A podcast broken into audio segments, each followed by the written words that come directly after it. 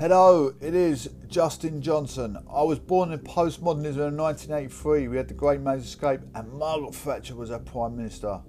In my latter years, growing up from young age, I was uh, very, very involved in athleticism.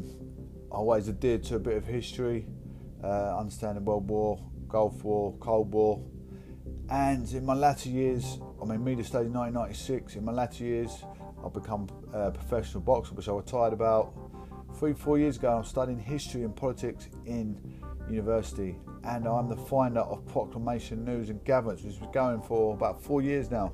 I'm overwhelmed to have you guys here. Please enjoy the show, share, and support the show. It's going to be a phenomenal show as you witnessed in recent podcasts. Thank you all so much for joining.